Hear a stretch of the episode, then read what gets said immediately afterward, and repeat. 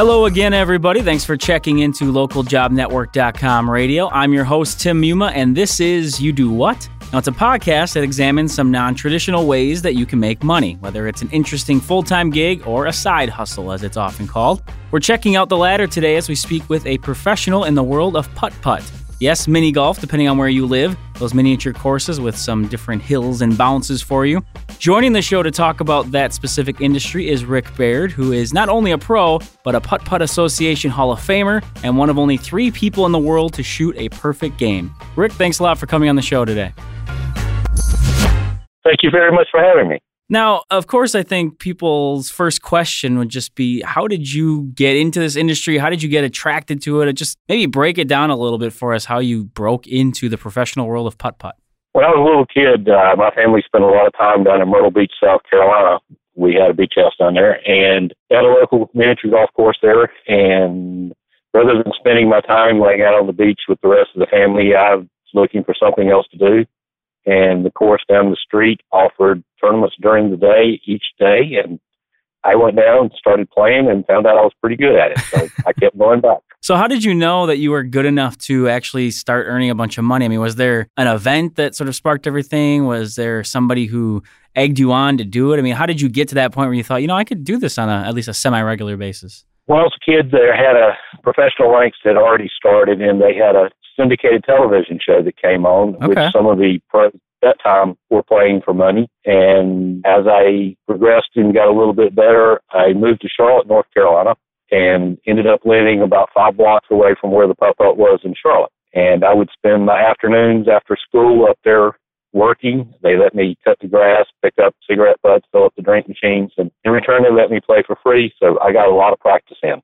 Nice. I like it. So when we talk about sort of this path to, you know, from your early beginnings all the way to, as I mentioned, you being inducted into the Hall of Fame, can you give us an idea of what that has been like? I mean, are there a lot of local tournaments you play in? Do you travel? Give us an idea of what the professional ranks of putt putt is like exactly. When I first started in Charlotte, we had three different courses here, and we would play local tournaments during the week at night. Okay. As I progressed up through the ranks, I started in the beginning division and moved on up. At the end of the first summer, I was already into the advanced division, which was the top amateur division that there was. I played there for a few years until I graduated college, and then I, once I graduated from college, I turned pro and started traveling around the country playing in tournaments. Now, I think I saw on uh, it was like a profile sheet of yours that it mentioned a sponsor. Is that is that typically how it works for professionals that you'll have some sort of sponsor to aid in some of the costs? Some of the players do. At one point, the company that I worked for was sponsoring me. I've switched companies since then, and now I am my sponsor. Oh, okay. All right. I was just curious about that because I'm sure uh, I'm sure some of the areas it gets a little high in cost when you're talking about travel and whatnot. If we're looking at it from a skill standpoint, and obviously as you mentioned, you you played all the time. As with anything to try to master, you need to practice and work at it. But what sort of skills would you point to as saying, you know, if you don't have these, it's just not for you? First thing you need to do is you need to have a very competitive nature because it's a very competitive type of event we're all very competitive. We all hate to lose. And the one thing that will drive you into becoming better is when you're consistently getting beat by somebody, you definitely want to improve your game enough to where you can beat them and get better. Mm-hmm. And that competitive nature has driven me to put in the time and the effort to get better and to be able to perform in the tournament along with that, you know, you talk about obviously trying to work at your craft. Take us into what you would do maybe if you're practicing or working on something. I mean, are you experimenting with different types of shots, different angles? I mean, how do you really practice and improve? Because I can't imagine it's just it's just the same thing every day for you. I got to imagine there's something you can do differently to to help your cause. Absolutely, you will definitely practice different strokes, how you grip the putter, the different amounts of pressure that you put in different styles of putters, even different styles of golf balls make a difference in how the hmm. game is played.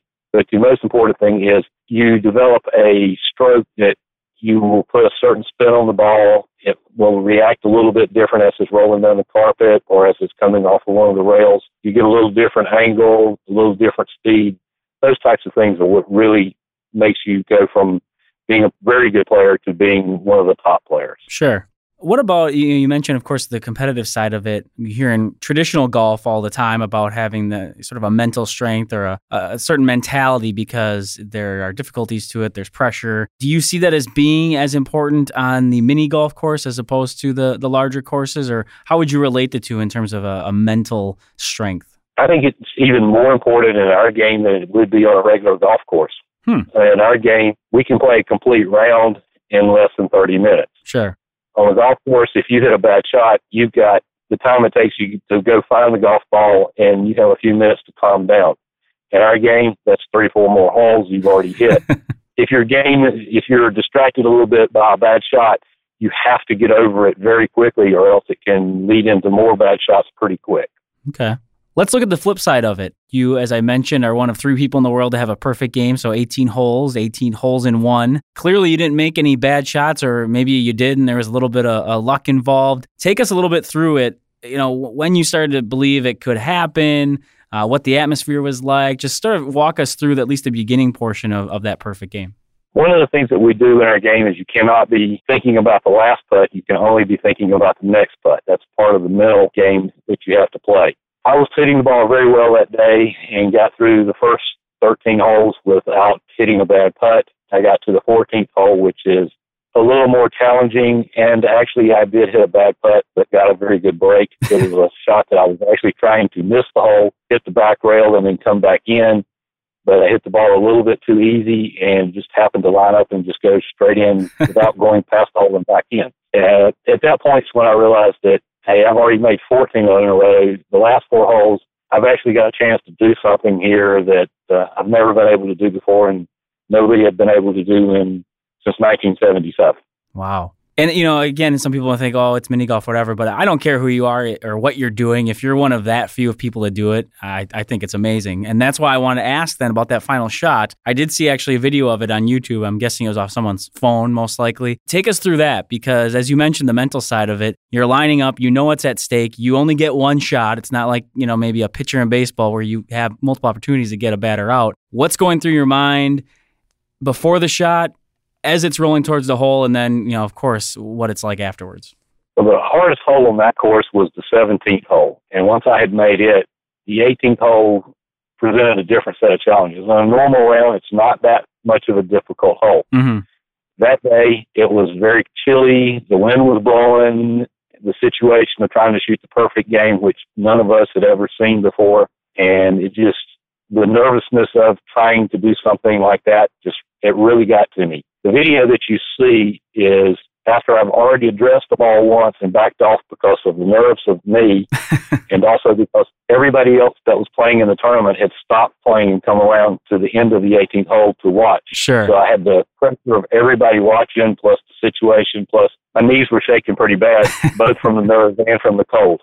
So I had to draw on lots of years of practice and lots of years of mental preparedness to just block it all out and try to hit the shot that I needed to hit at that time. Actually, when I was over the ball and hitting the ball, I don't remember any of that, which for me is kind of unusual because I can pretty much tell you most every shot I hit in the tournament.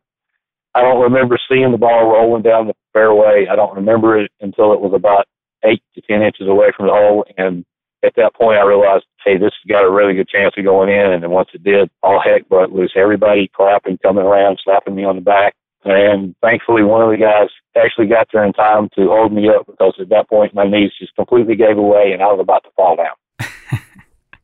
that's pretty awesome. As I said, no matter what you're doing or who you are, to have that experience, that's going to be pretty cool. Now, do you think early in your careers you had had that opportunity? Uh, maybe you're on the 18th. Do you think you would have been able to handle the pressure? Because you talked about drawing off of experiences in the past and, and that had to have helped. Do you think that at any other point in your career that wouldn't have been able to, to happen, that you may not have hit that shot?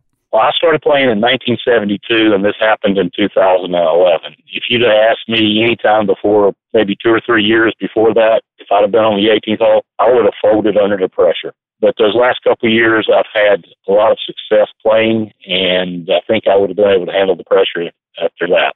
How about any other moments that you recall from your careers? You mentioned a long career, and obviously, I mean, the perfect game. Uh, how can that? How can it be top? But are there any other moments or memories that you have that you would share with the listeners? Yes, in 2007, I won the national championship in Houston, Texas, and I was four strokes down going into the last round but I got on a good streak and just started making everything in sight. Got into what professional athletes or any athletes will call this, what you call the zone. I had absolute confidence that every ball I hit was going to go in the hole, and it pretty much did. And I came from four strokes down to win by four strokes. And standing on the 18th hole there, knowing that I was probably going to win the national championship, which for us is the biggest tournament that you can possibly win. Mm-hmm. Getting that done just took a lot of pressure off of me for the rest of my career and knowing that, hey, I've already been through this one time. I've won the biggest tournament on the biggest stage in front of everybody and I can handle the pressure. That really helped me out when I came to playing for the 18 All Star. Sure. Yeah, no, that makes a lot of sense actually. When uh, you're talking about winning the national championship there, can you fill us in quickly on how that works to get to that point? Because I'm I'm guessing it's not just anybody's invited. I mean, do you have to qualify in a certain way? How does it work to to be able to participate in that? That's the one beautiful thing about our sport is that it doesn't matter who you are, how old you are, male, female, five foot two, six foot nine, whatever size, shape, or that you're in. If you can hit a ball straight, you can play in our game. Mm-hmm. So we have two different divisions. We have an amateur division for the players who are beginning to play and want to learn how to get better without having to play against the best players in the world. And then once you feel like you're competitive with that and you want to take the leap, you join the pro division and you play against them. Our national championship is open to anybody who's a member of our organization. So if you have the time and you want to test your skill against the best players in the world, come on out. We'll be glad to have you. All right. And you're right that it is true. Anybody can play it, but of course, to get to the level you've been at, uh, takes a few years of practice, as you've mentioned to us. If you had to point to one or two things about professionally playing this game, putt putt, mini golf, again, however however you want to phrase it, what do you love the most about it? What have you really enjoyed the most? Well, as I said in the beginning, I'm a very competitive person, so I love to be able to compete against other players. Even though they're all my friends, I want nothing more than to beat their brains out for that one day. And of course, they want the same thing against me. Today, I may get them. Tomorrow, they may get me. And over the course of the year, we're all going to have fun. We're all going to compare stories, but we all help each other out also. So that's the fun part is these guys are my friends that I'm playing against. And if I beat them, I get to rub it in on them. If they beat me, they get to rub it in on me. We travel around the country as friends and meet up and get to share stories about life and family and work and everything else and have a good time. Very cool. Very cool. I'm sure some people are wondering out there in terms of on the financial side, is this something that anybody could do as a full time career, or is it really just more so of something you do on the side? I mean, granted, you're still committed to it as, as people can clearly hear from what you've talked about, but can it be a full time professional job, I guess? No, it can't be. There's not enough money in it. We do not have sponsors that provide a lot of money that would make it worthwhile. I sure do wish we had somebody who would do that because there's a few of us who would love to do this for a full time job. But we do travel all, every weekend playing in state and regional tournaments, and we get together a couple of times a year and have national tournaments all around the country to play. This year's national championship is in Bat is in Lake Charles, Louisiana, and first place is ten thousand dollars. So oh. while that's not a job, that's also not a bad amount of money to win for a hobby. Yeah, no, I'm gonna I'm gonna start practicing today. I'm gonna I'm gonna come meet you down there, and uh, I'll see if I can take you out. we would welcome you with open arms. All right. Now, for yourself, is there anything within the profession that you don't like, or that you would change, or that you would do differently? Uh, just anything out there that maybe people wouldn't understand is a big deal for you. The only thing that we would like to see changed is probably to have more courses Putt in its earlier days had a lot more courses that we could play at. Economy and things of that nature have struck some of the courses that we play. It's like the course here in Charlotte. The land, when it was originally built, the land became more valuable than what the course was making, so the owner sold the land. Hmm. That kind of thing has happened. But the game this, that we still play and the courses that are still in existence are all great places to play. It's a great family atmosphere, and we all love that. Well, Rick, I mean, I definitely appreciate uh, you coming on and talking about this, and I think it's really cool to hear about whether, as I said, and it's not necessarily a full time job as you mentioned, but it's a passion, it's a commitment, and and being a professional in anything, I think that's really cool. So I just want to give you the last opportunity here before we wrap up. Any advice you would give the listeners if they had interest in in really trying to hit the ground running with this, or maybe they think, hey, I'm pretty good if I practice as much as Rick, I could maybe make some money off of this. What would you? What would be your advice for them? If you're going to start out playing, go to your local course, find out what night they're having their tournaments on, ask the person behind the counter to point out one of the better players. They can help you around the course and showing you the preferred line to hit the ball. They can help you out with that, and it accelerates your learning curve tremendously. If you give me 20 or 30 minutes of practice with you, I can get you shooting par pretty quick. After that, it's just how much talent do you have? And we can bring that out of you. But all of the players love to share our game with other people, especially people coming in new. And we would love to help out anybody who's interested in playing.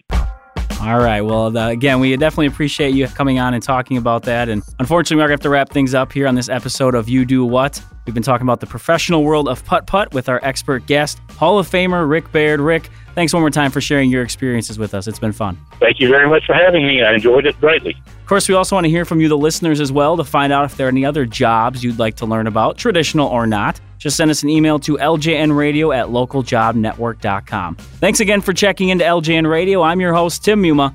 We'll talk to you later.